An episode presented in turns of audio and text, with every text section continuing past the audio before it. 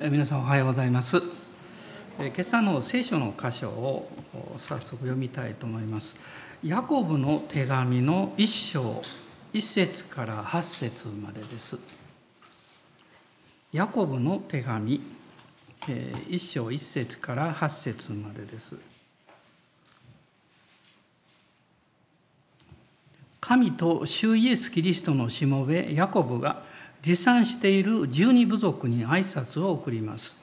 私の兄弟たち、さまざまな試練に遭う時はいつでもこの上もない喜びと思いなさい。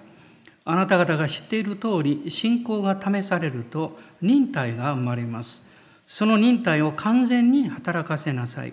そうすれば、あなた方は何一つ欠けたところのない成熟した完全なものとなります。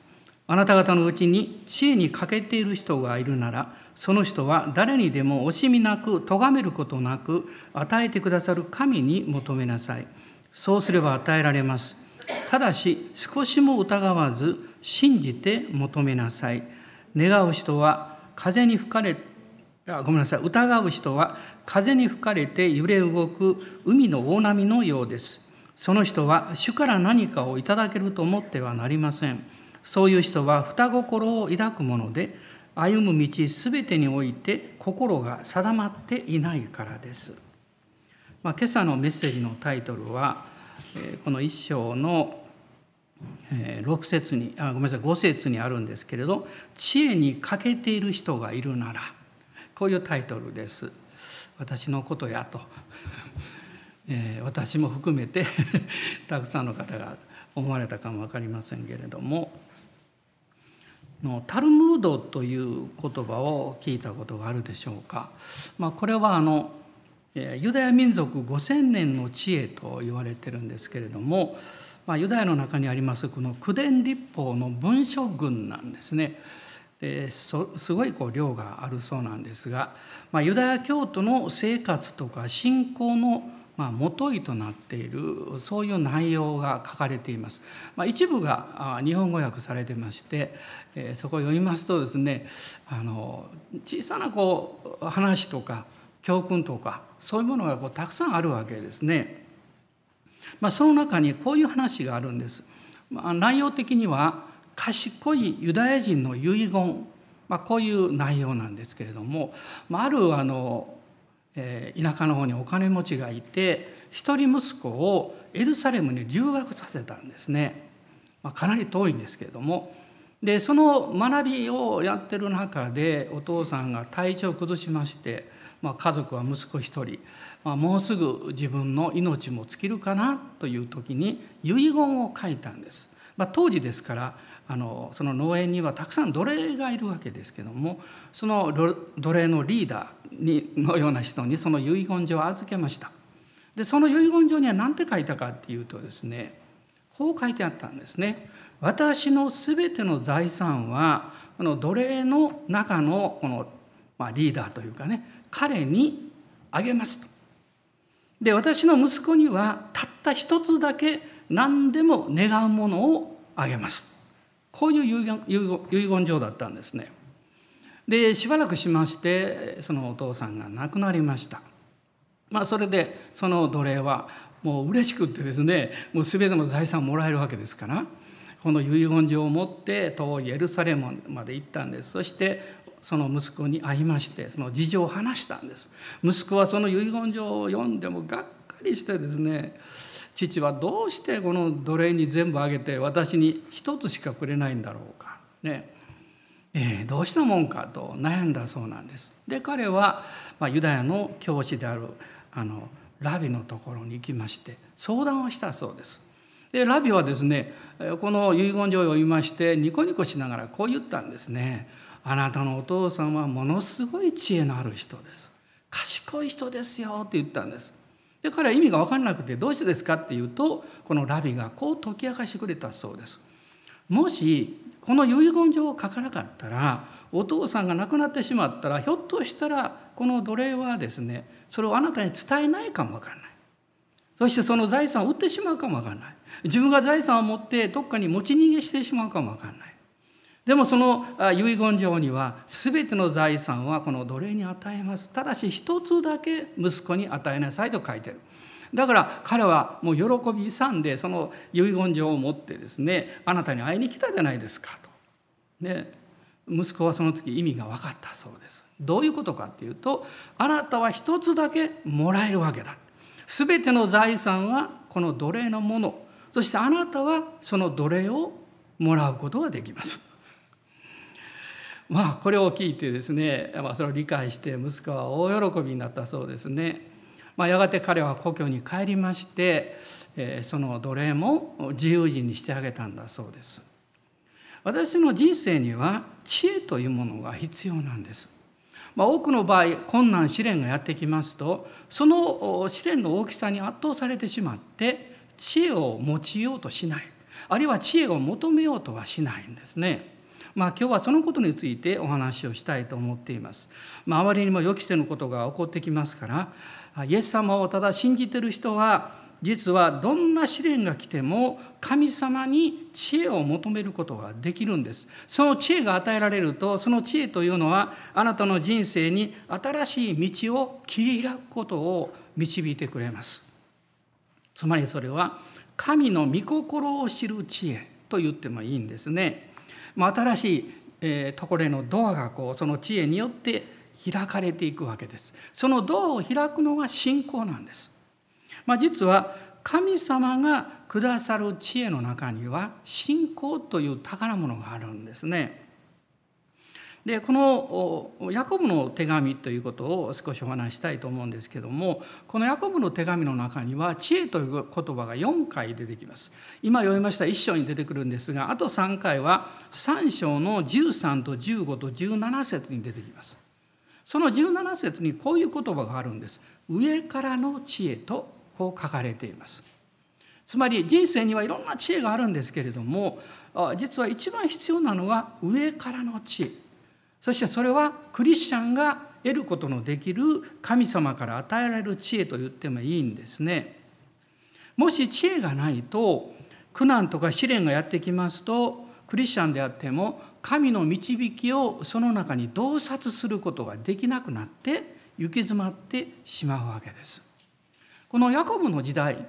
というのはもう教会にいろんなこう迫害とか困難がこの起こっていた時代なんですねまだこのローマ帝国中からの迫害ではなかったんですけどもでも彼らはさまざまな苦しみを経験しておりましたその中でヤコブがですねこの手紙を書いたんですけれどもこの興味深いのは手紙のもう2節からですね私の兄弟たちさまざまな試練に遭う時はいつでもこの上もない喜びと思いなさいといきなり出てくるんですね。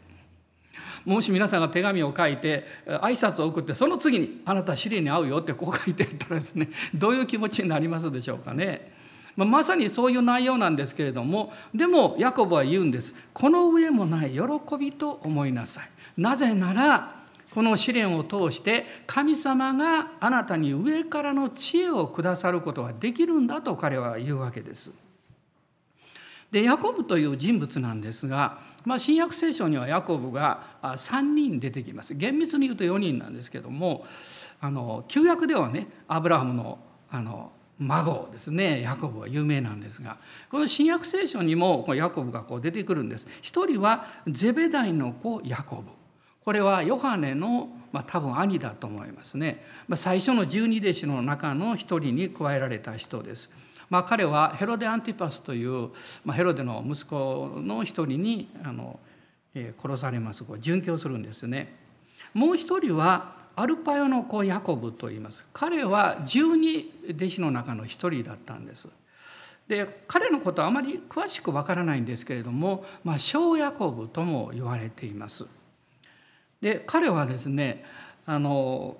えー、マルコによる福音書をこうあのとマタイによる福音書にこう出てくるんですけども彼は実は、えイエス様の十字架にがあった時にそこに婦人たちねマリアさんも含めて立てましたでしょ。その中にヨハネがいたんですね。十二弟子の中の。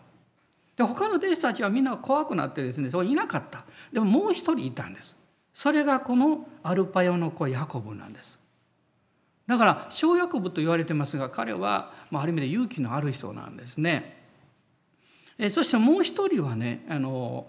え、もう一箇所しか出てこないんですけれども実は十二弟子の中に多大という人がいます。えこの人はユダとも言われてます。イスカリオテのユダじゃなくてもう一人のユダなんですね。この多大あるいはユダの、え、お父さんなんです。でヤコブの息子ユダという言葉がそこに出てきます。まあ、これ一箇所だけなんです。でもう一人はいわゆる主の兄弟ヤコブこの手紙を書いてそして初代の教会のリーダーになった人物です。この主の兄弟というのはマリアとヨセフによって生まれた息子たちの一人ということです。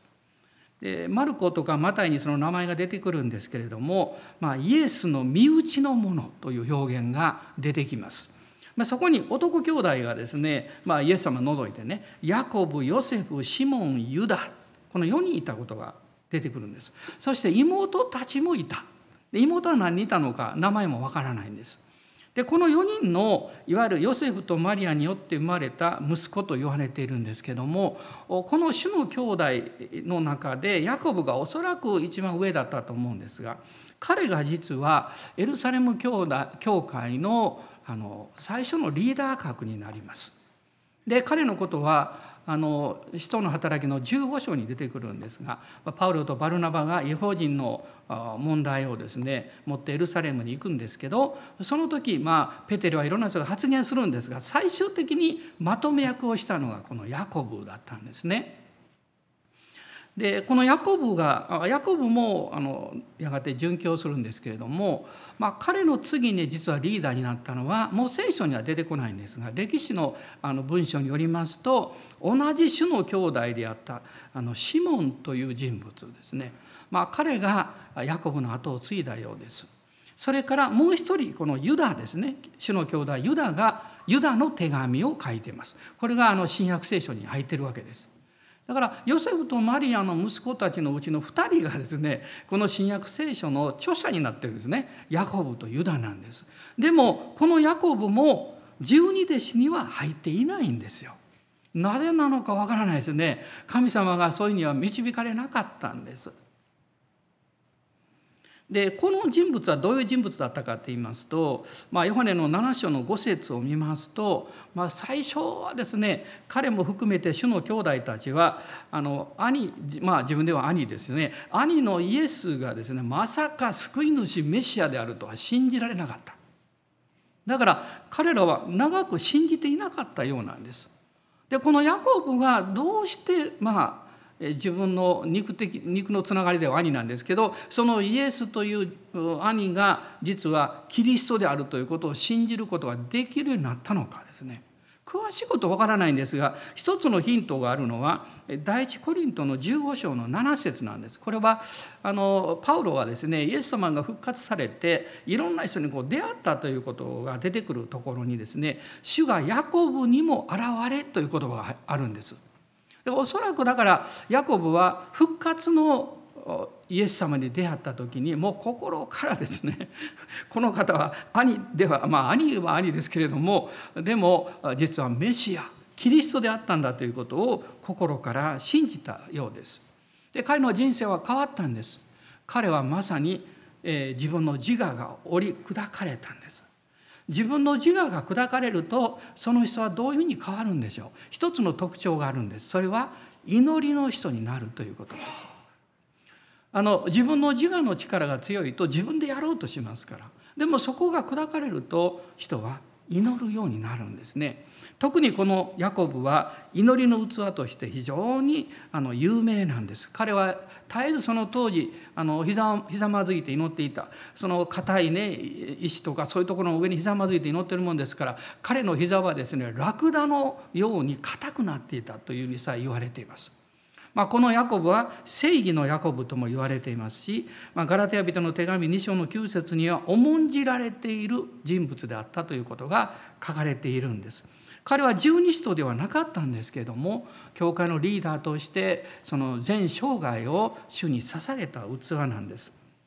でこの彼はですね後に石石打ちの刑で殉教するんですけどもこの教会のリーダーといる間に諸教会に手紙を書き送りましたこれがヤコブの手紙なんですがその一章の一節を見ていただきたいんです神と主イエス・キリストのしもべヤコブと書いてます。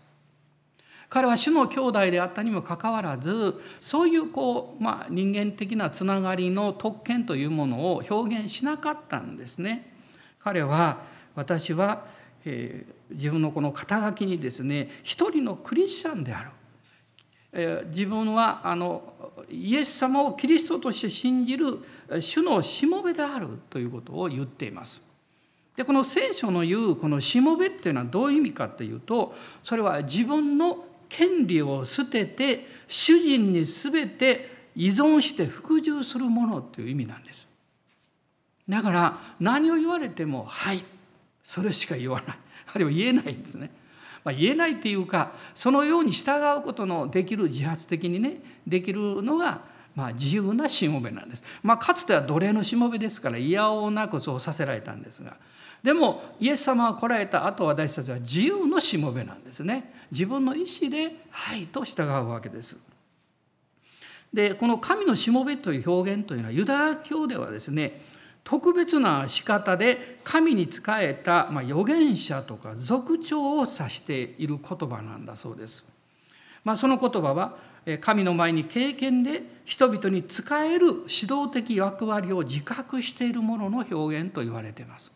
まあ、自ら進んで人々に仕える良きリーダーとして仕えていく人々彼らは自分のことを神のしもべと呼んだわけです。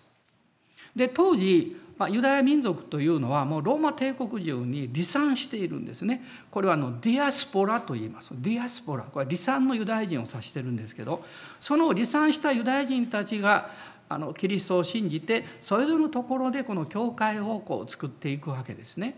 でその諸教会に対してヤコブがこの手紙を書いたんですね。ですからこの一節に離散している十二部族に挨拶を送りますというふうに彼は書き送るんです。そしてさっき申し上げたようにもう私の兄弟たちさまざまな試練に遭う時はってこう書いてるんです。つまりもう彼らにとって試練は日常的だったんです。試練のない日なんかないよというのが彼らの当時の生き方と言ってもいいんですね。しかしその中でヤコブは言うんです試練に遭う時はいつでもこの上もない喜びと思いなさいって 普通は思えないですよね。ペテロは大事の手紙の一章の中でどうしてそう思えるかっていうことを書いていますね。後で第一ペテロの一章を読んでください。魂の救いを得ているからですとペテロは書きました。まあ、実はあの皆さんも経験なさったことはあると思うんですね。イエス様の名のゆえに苦しみを受けた時であなたの失敗とかねあなたの弱さじゃなくって信仰のゆえに苦しみを受けて迫害を受けたりあるいは嫌なことを言われた時あなたが反発をしたり文句を言うと喜びはなくなります。しかしそれを主の前でしっかり受け止める時には喜びが内側から湧き上がってきます。ね、それは経験しないとわからないと思います。でもその嫌だなって辛いなと思うことから喜びが湧き上がるまでにはちょっと時間が必要なんですね。何分かわからないあるいはもっとかもわからない何十分かもわからない。でもその喜びを一度経験した人はへり下るということ従うということは素晴らしいことなんだなということを学ぶわけです。でヤコブはあのこのような知恵を神様から求めなさいということを言っています。これが5節の後半にありますね。知恵に欠けてる人その人はね誰にでも惜しみなく咎めることもなく与えてくださる神に求めなさい。私たちはやもすると神に求めるよりも周りに求めます。出口がないか探し回ります。ね、何かあの良いことはないか一生懸命考えます。まあ、そのこと自体が別に悪いわけじゃありません。しかしそこでやめちゃいけないんです。そこでやめる人は必ず次に小言を言います。周りを非難します。自分を責めます。誰でもそういう経験はするんですよ。でもそこでやめないでその時に「ああ主よあなたに求めます」この試練の中でこそあなたの知恵が必要です。試練の中でこそあなたがくださる知恵はこの試練を通り抜けていくことのできる力と希望をくれますと。これを信じることなんですね。まあ、そうすれば与えられますとこの5節の最後に書いてるんです。だから6節には少しも疑わず信じて求めなさいというふうにヤコブは進めたわけです。この試練がやってきた時神様の知恵が与えられるです。ね自動的には来ないんですよ。求めないといけないんです。でこの試練というのはあごめんなさい。試練に関わるこの知恵というのはあのどういうものかっていうこの内容を見ていきますとですね、まあ、3つのことを申し上げたいんです。一つは試練は神様からの知恵を求める心を与えてくれるんです。あの求めるの上辺じゃなくてその心から求めるように私たちを導いてくれるんです。だから心から求められる前にちょっと時間がいるわけですよね。えー、瞬間的には心から求めません。辛さから求めます。しんどいから求めます。嫌だから求めますそうじゃなくって心から求める知恵というのは信仰的な知恵なんです。ね信仰から来る知恵なんです。あの一般的にも知恵というのは重要なんですね。一般にはこういうふうに定義されています。物事の道理を判断し、筋道を立て、計画し、正しく処理する能力、心の働きであるとこう言われています。ところが、主に求めて信仰的に与えられる知恵というのは、人生に対する霊的な洞察力を与えてくれます。そして人間的な知識ではなくって神の御言葉から開かれてくる知識と信仰が来ます。つまりこれはですね神の御心がから来る、えー、まあ知識と言ってもいいんですけどもギリシャ語ではエピグノーシスという言葉が使われます。グノーシスというのは知識のことなんですね。神様がいわゆる私が考えるこの知識というねものを超えていきます。なぜかっていうとですねあの私自身が持つあの知恵を得るところの土台となる知識というのは限られてるんですね。まあ、いろんな問題が起こってきた時にあの実は一生懸命考えても求めてもですねあなたが持ってる知識がに限界があるんでそこから求めていても最善のものを得ることができないんですそうするとそれを超えたところから知恵が必要なんですこれが信仰的な知恵なんですね、まあ、ですからその知恵は神様がくださる洞察力御言葉が開かれて与えられる洞察力なんですね。まあ、ヤコブはこのさっき申し上げたんですけれどもこの喜びと思いなさいと言いました。まあ、なぜかっていうと私たちがこの試練の中にあって主を求める時に忍耐が与えられるからだっていうんですこれ4節に書かれています。ね、そして忍耐を完全に働かせなさいと書かれています。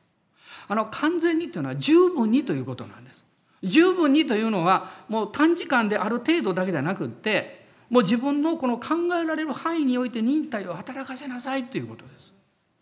まあ、忍耐という絨毯を広げなさいと言ってもいいと思います。で絨毯が狭いとその範囲しか忍耐が得られない。その絨毯が広いとねもう隅々まで忍耐を得ることができるんです。そうしますとですねどうなるかっていうとあなたは何一つ欠けたところのない成熟した完全なものとなります。完全な人というのは責められるところのない人ではなくってどんなに責められてもそれで傷つかない人です。あのどんなに文句言われても「ダメや!」言われても「そうです」って言える人ですねこういう人は強いですよ。この完全という意味はですねその人は自分自身を本当に守る守ることができてるからなんです。自分を責めたり傷つけたりしないからなんです。まあ、子供が小さい子供が時々ね喧嘩してね帰ってきて「誰々ちゃんがいじめた」とか言ってあの言うでしょ、ね、みんなそういう経験あると思いますね。でもお母さんがね優しくね「ああそうつらかったね」って「えー、悲しいよね」ってまず言ってあげて「でもねあなたをいじめたあの友達もねきっと辛いことがあったんよ」って辛いことがある人が他の人に悪いことするよって、これを教えてあげたらどうなんでしょう？分かると思いますよ子供というのは。あそうなんだって。だからあなたはねあの仲良くしなさいよって。明日会ったらねニコニコしてお友達になって遊びなさいって。傷つかない人っていうのはいないんですよ。でも聖書はこう言うんです。神様がくださる忍耐を広げていくとそれを十分に用いていくとあなたは成熟した完全なものとなります成熟するっていうんですね一つ一つのことにイライラしたりもうねあのなんか報復しようとしたりね そんなことではなくって何かがあるということは自分にも原因があるんだろうということは認めなきゃいけないでしょう。そしてそれをむしろ指摘されているということを感謝まあ感謝ですぐにはできないと思うんですけど、ね、それは自分に知らなかったことを教えてもらったことだから。あのえー、私は KBI を卒業した時に、えー、一人の同僚がね同級生がね私に笑顔で言ったんだよ「福野君ねあの奉仕これからする時にねあのシャープになりすぎたらダメやで」って言われたんです。で私はあのぐさっときたんですね。ねあそうかシャープになりすぎちゃいけないんだって。そしてそれからそのことを考える機会が与えられましたそしてあることが分かったんですね。まあ、今は私は調べてないか分かんないですよ。昔あの捕鯨船あるでしょ。ね、あの捕鯨船のこのあの打つこのあれ何ですからこ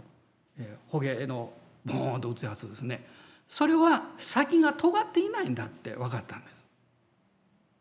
まあ丸みを帯びてるって。なぜかっていうと尖っているとまっすぐに進まないんだそうです。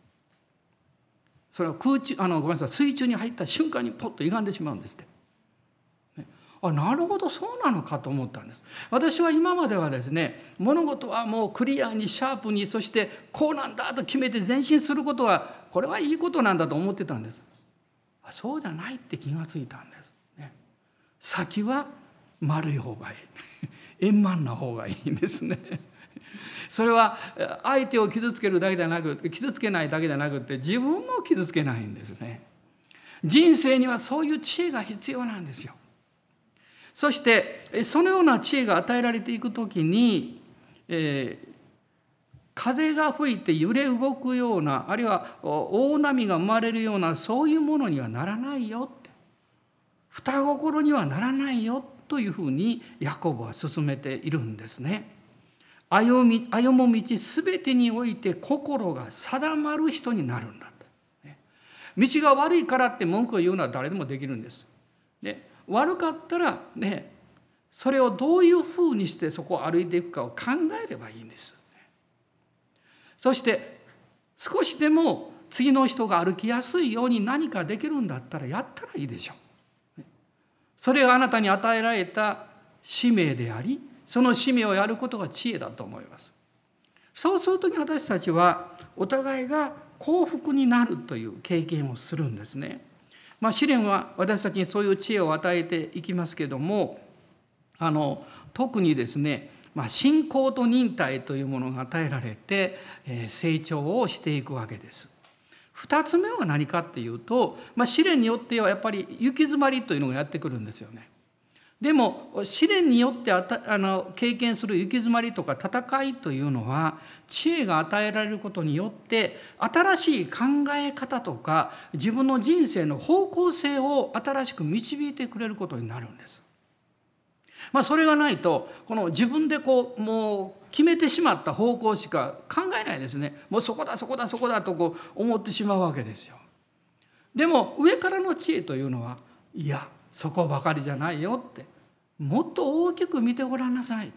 もっと広く考えてみなさい、ね、こういうですね信仰から来る余裕を与えてくれるんですね。あの代表的な人物が聖書の人物がソロモンだと思います。まあ、第一列王記の3章を見ますとですね神様がソロモンがこの正しい判断力を求めたのでそれを褒められてですね知恵と判断の心をあなたに与えるとおっしゃいましたなぜソロモンはそういう祈りをしたんでしょうか？それはもう父ダビデから王国を受け取ったんですが王国が大きすぎるね、小さい国であれば自分でもやっていけるかも分かんないけどこんな大きな国をですね責任を持つということは普通じゃできない。まあ彼の素晴らしさは自分のそういう限界や弱さをまず認めることができたということです。ね、もうある王様は与えられた権威だけを見ます。権威と力だけを見てそれで無理やり自分のやりたいようにやっていくんでだから必ず破滅するんです。ソロモンはそうじゃなかったんです。自分には手に負えないだから神様財産とか軍隊とかじゃなくて知恵をください物事を見て判断できる能力をくださいなぜかっていうと健全な判断力能力は人の心を動かすことができるからです王の心も動かすことができる人の心を動かすことができた時私たちは物事がその人によって決められ変えられていくという経験をするわけですね。まあ、聖書はですからこの5章のあごめんなさい1章の5節に戻りますけど知恵に欠けている人がいるなら、ね、求めなさいとそして行き詰まった時に上からの知恵を求めなさい。そして信じて求めなさい。そうすれば神はあなたの思いや考え方を超えた、ね、新しい考え方や気がつかなかった方向とか道筋をあなたに教えてくれますよ。というふうに語っているわけなんですね。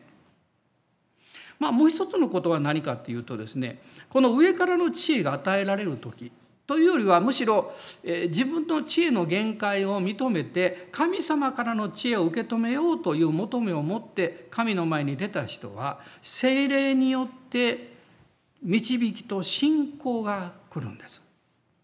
神様から与えられる知恵を受け取った人は決してそのままの状態でおることはできないんです。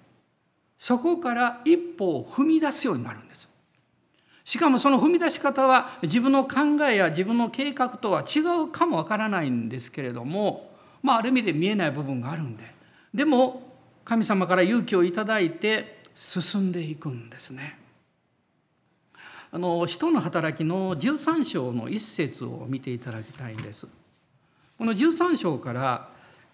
パウロ、まあ、バルナバとパウロの第1回目の伝道旅行というのが始まって当時のまあ世界宣教への具体的な活動がスタートしていくわけです。でその時のこの教会の様子がこの13章の一節から出てくるんですけど、まあ、一節から3節まで読んでみます。さてアンティオキアにはそこにある教会にバルナバニゲルと呼ばれるシメオンクレネー人ルキオ領主ヘロデの地兄弟マナエンサウロなどの預言者や教師がいた。彼らが死を礼拝し断食していると精霊が「さあ私のためにバルナバとサウロを性別して私が召した働きに就かせなさい」と言われた。そこで彼らは断食して祈り2人の上に手を置いてから送り出した。まあ、4節前半まで2人は精霊によって送り出されと書かれています。まあ、ここで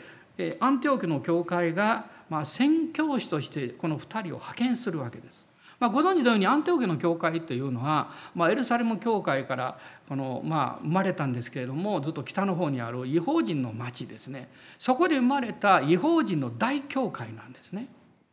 まあ、今日もアンテオキア、まあ、今私はアンテオケと呼んでますけどアンテオケの教会アンテオケというともう世界宣教ですぐこう結びつくぐらいですね、まあ、宣教に熱心な教会になっていくわけです。ここからバルナバとサウロが派遣されていくわけです。教会の歴史というのはまさに神様からの証明と派遣の歴史なんですね。神様から証明を受けた人々がそこで伝道して教会が生まれるんですそしてそこから派遣されていくんです、まあ、私はあのもうしばらく前ですけどもアメリカのですね、えーと、創立100周年という有志ある教会の朝の礼拝でメッセージさせていただいたことがあります。まあ、その講談に立った時に何とも言えない感動を覚えたんですね。まあ、アメリカにある日本人教会なんですよ。で歴史が100年100周年だったの今年100周年なんです言われましたあそうなんだと思ってそんなところにね恐れ多い私立っていいのかなと思ったんですけどでも神様に感謝しましたそしてその時思ったことはこの教会がそこまで歩んでこられた道筋にはもう言葉に表せない試練があっただろうなって。ある人は殉教したかもわからない。ある人はもう疲れて病気であるいはもう傷ついて倒れてしまったかもわからない。でも信仰は脈々と受け継がれてきた。だからそこに教会があるんです。皆さん私たちはこの教会もそういう教会でありたいと願ってるんです。今年は宣教40周年です。いわゆる開拓伝道40周年。教会設立は36周年なんですけど開拓が始まって40周年なんです。これはまあ皆さんどう感じるか分かりませんが私と妻にとってはこれは生涯の大きな出来事なんです。この地に神が導かれてここで伝道しなさいとおっしゃったんです。ここに私の民がいるからと。そしてたくさんの方たちがイエス様の恵みを通して導かれてきてこの教会の一員となって今日までこの教会を一緒に立て上げてくださったんです。一緒に歩んできてくださったんです、まあ、そのことを考えた時に私たちはまあ小さな教会ですけれどもこの教会の歴史を私たちは軽く考えちゃいけないと思います。あなたもこの証明と神様からくださった使命を受け継いでいくというですねその重要な霊的責任を担っているんだということを心に留めていただきたいんです。そしてここから新しい働きも始まっていくんですね。枝教会も生まれました。あるいは宣教師として、えー、兄弟姉妹たちが派遣されてきました。そしてそこにも教会が生まれていきます。教会の歴史というのはそういうこう連続なんですね。でもその時に神はですねその誰かを選ばれるわけですけどもこの選ばれてその人を通して主の教会が立て上げられていく時に私の聞いた範囲ではですよほとんどの場合は本人の意思とか願いにすぐ、まあ、沿わないことが起こった そういうことがものすごく多いんです。ねまあ、先日もここである先生が明かしてくださったでしょ。ご家族の死を通して、ね、主のために福音のために自分の人生を捧げたという方たくさんいるんですよ。ね、それは自分のやりたいことがあってやっていたってね方向が変わった、ね、あるいはこの場所に伝道しようと思ってたけども聖霊様が別の場所を導かれた起こるんですね。それは起こる出来事は違うんですけどなぜそんなことが起こるかっていうとですね私は思うにはね一つは誇らないためではないかなと思います私が選んだんです。私がここで始めたんです。誰も誇ることはできない。私が何か力があって能力があってここまでできたんです。誰も誇ることはできない。なぜなら自分の思いや願いではなくって主がその人に上からの知恵を与えて新しい方向新しい信仰導きを与えられたからです。皆さんどうぞ皆さんの環境や状況が変わる時まあ、職場であれ引っ越しであれあるいはあなたのこの人生のこの霊的な出会いであれ新しいことが起こる時よく注意してください。前と同じように歩むならばそれが起こる必要はなかったということです。私はいつもこう考えます。何かが起こって問題が起こって解決するだけだったら起こらない方がいいんですよ。でも問題が起こった試練が起こった何か変わったことが起こったということはそこに神の意図があるんですよ。計画があるんですよ。今までとは違う歩みをするんですよという導きがあるんです。その導きを求めないで前のように戻ろうとする愚かさに引っ張られてはいけないんですよ。このことを覚えていただきたいんです。前のように戻るのは愚かなことなんです。神がせっかく新しい歩みを導いておられるのにそれに気がつかないんで前の方がいいんですって。ね、あの40年の荒野のイスラエルの民のようにエジプトに帰りたい、ね、おいしいもの食べたいとかですねこれは神様の祝福を失うことじゃないですか。もう十数年前になるんですけれども、まあ、中央アメリカのグアテマラからですねグアテマラ共和国っていうのがありますけどそこから来られた牧師と私はお会いしました。えー、そしてまあ20人ぐらいの交わりの中でお証しをお聞きしました。もう感動したんですね。その方がその当時ですよ。その当時このグアテマラで伝道しておられた時の教会はまあ800人ぐらいの教会だったそうですけどその大半がですね若者で元ギャングが多いんです。全部が全部そうじゃないですけど、まあ、グアテマラっていう国は今日でもそうで調べたら分かります。ものすごく治安が悪い。ものすごく治安が悪い。今日でもね当時はもうそんな状況もっと悪かったんだでこの方はもともとあの、まあ、エリートなんですあの、えーまあ、その国ではまあ有名な銀行の、まあえーまあ、エリートコースを歩んでおられたんですね。でも彼は祈ってる時に私は福音のために自分の人生を用いたい、まあ、このようにおいて成功することもいいことだけどもあるいは銀行員として、えー、主の商人として用いられることもものすごく重要ですよ。皆さんそういう導きのある方は誇りに思っていただきたい、ね、でも彼の場合は神様が違う道を導いておられた。でそれを彼は感じてですねそしてある時決心をしてあの、まあ、辞表というのを今日は出そうと。まあまあ向こうは日本のようにこう書かないかもしれませんけど、まあ、上司にそれを告げようということで朝早く家を出ましてあの銀行の近くに公園があってその公園のベンチに一人座って祈ってたそうです神様今日あの辞めるのを伝えますどうぞ導いてくださいみたいな誰かが目の前に立ってるような気配がして目を上げるとですね会ったこともない若者が自分に銃を向けてたそうです。えっと思った瞬間にバーンと撃たれたんです。でその銃がお腹に当たりましてその傷跡を、まあ、男ばかりだったら見せてくれましたここから入ってここ出たんだってね、まあ、銃の出た後ってすごい大きな傷跡残るんですよね。で貫通したんですで彼はもちろん血を吹き出して倒れちゃったのでも生きてるわけですよ。でそれでその若者はですね彼の上にこう馬乗りになってもう一発こう撃とうとしたんです。その時に彼はね内側から何か祈りが湧き上がってきてですねイエス・キリストの皆によって命ずる出てけって動けってなんか叫んだそうですよ。そうするとその若者が打つのをやめてですねなんか殴ってですねどっか行ってしまった。彼はもう血を流しながらなんと車に乗って病院まで行ったそうです。まあねまあ、よく行けたなと思うんですけど。そしてそこで倒れてですねその後、まあ3日か4日がもう意識を失ってそのままもうあのまあ、入院手術になったんです。で彼の内臓の多くがもうもう破壊されていた状態だった既得状態だったんですね。でも奇跡が起こったんです。彼は回復したんですがその回復した時に彼はそのまあ手術の間眠ってるでしょ。その間に夢を見た。私この経験分かりますよ。私もよく見た経験去年しまあの2年前しましたからね。その夢の中でですね主が彼におっしゃったそうです。あなたは私に仕えようとしている。でもあなたは自分の願ってる場所で願ってる方法で使えようとしている。実は彼はですねあの治安の悪いそんなとこよりも、まあ、彼が住んでいる、まあ、中流家庭あるいは上上流の人で住んでいるその地域があるんです。そこで伝道して教会を建てようと思ってたんですところが神様はね私があなたを導くのはそこではないとおっしゃった。で彼は夢の中でね抵抗したそうです。いやもう私はね いやそんなねそれ以外のとこ嫌だみたいなね。でもね彼が、まあ、目覚めてそして、まあ、急速に回復していくんです。その中で彼は考えたそうです。私は神に捧げると言った。捧げると言いながらまだ自分の願いにこだわってこの範囲の中で捧げると言ってる。その時に彼は心から降伏したんです。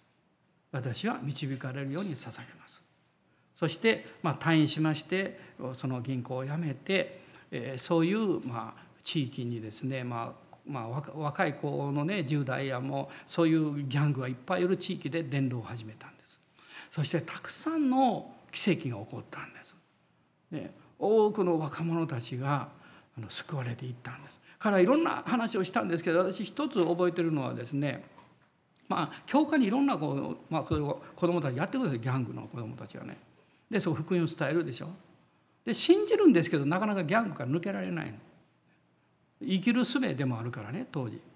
だからあの構想をしてるあるグループがいてですねある時に一人やってきてですね彼は教会に来てるまだギャングから足洗ってないんですけど僕先生一緒に来てほしいって言って行ったそうです。あるところで人気のないところで止めてですね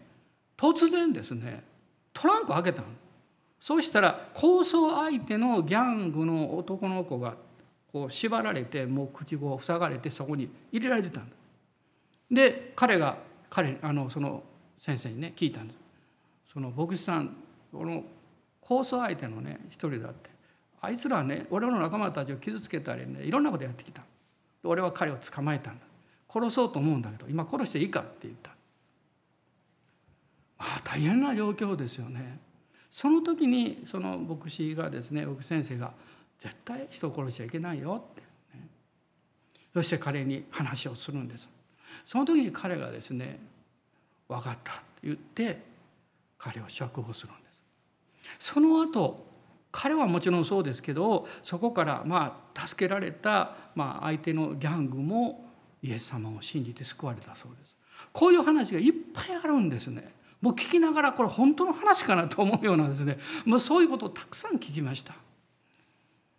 そして彼が私たちに言ったことはですね神様は真実だから。どんなに試練があり困難があると思ってもそこで諦めちゃいけない。神様の導きを求めてそして神の導きが来た時には必ず知恵があり信仰があるから。それに信頼して歩むんだということを教えてくれたんです。今日皆さんいかがでしょうか？試練や戦いを持っていない人は誰もいないはずです。でも今日あなたにも神が上からの知恵をくださろうとしてます。アーメン。感謝します。これを受け取りましょう。これを受け取りましょう。試練が来たことはね感情的には嬉しくはないですよ。でもだんだん分かってきます。試練が来たよ。やった。神様からの知恵が来て不思議な解決策がまた与えられるんだって。あなたはそういうふうに変えられていきます。どうぞお立ち上がりください。主を礼拝しましょう。一緒に主を崇めていきたいと思うんです。アーメン。感謝します。私たちの信じている方は素晴らしい方です。私たちの救い主は良いお方です。あなたにいつも知恵をくださり勇気をくださいます。あなたにもう行き詰まりというのはないよ。そこまで行ってごらんなさいと、ね、行き詰まりだと思ってる。そこまで行ってみなさいと。そしてそこで私を呼びなさい。聖書にこう書かれています。苦難の日に私を呼べ。そうすれば私はあなたに答えよう。これ面白いですよね。苦難が来る前に呼べとは言ってないんですね。苦難の日です。その真っ最中にいる時に私を呼べ。そうすれば私はあなたに答えよう。今日このメッセージを聞かれる方あるいは後で聞かれる方がたくさんいらっしゃいますけど今あなたがどういうところに置かれていたとしても諦めないでください。もうこれが最後なんだと思わないでください。神がそこからドアを開いてくださいます。そのドアを開く知恵を主がくださいます。それを信頼しましょう。それを信じましょう。アーメン。感謝します。アーメン。アーメン。今一緒に白間に出ていきましょう。アーメン。アーメン。アレルヤアレルヤおアレルヤアメン。アレルヤ神が知恵の道を開いてくださるためにあなたの心の中にある隔ての壁を取り除いてください。自分と和解してください。他の人々と平和になってください。和解をしてください。悪魔はやってきたあなたに意地悪な心を与えたり冷たい心を与えたりもう見て見ないふりをさせようとします。それは神の知恵を妨げる悪魔の働きです。私たちは主を見上げます。主に信頼します。主は優しい方です。愛の方です。真実な方です。その御霊の導きに従うことを選んでいきましょう。アーメン。ハレルヤ。アーメン。アーメン。アーメン。アレルヤ。アレルヤ。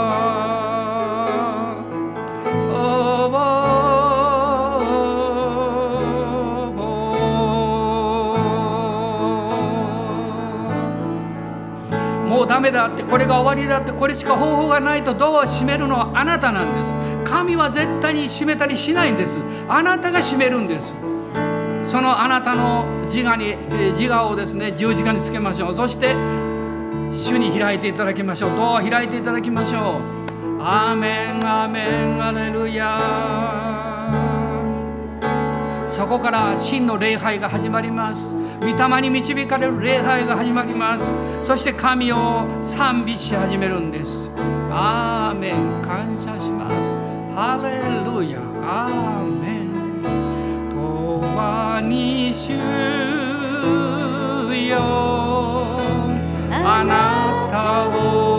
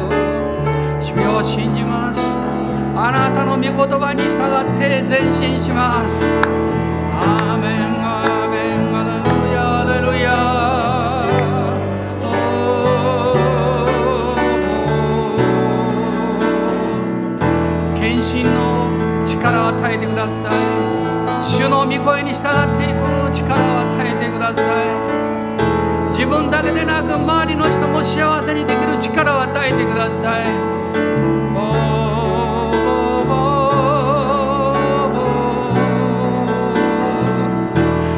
たちが不平を言ったり悪いことを言うのには何の力も必要ありません。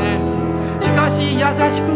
言葉をかけることには力がいります。愛を表すのには力がいります。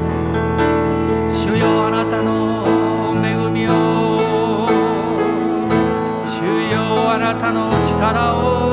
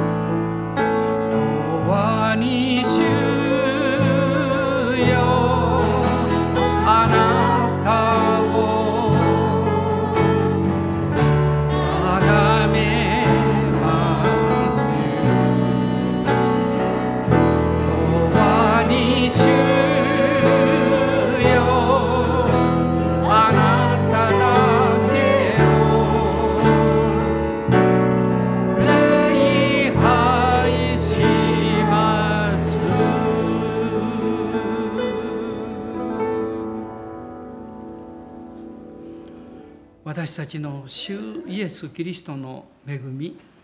父なる神のご愛精霊の親しき御交わりが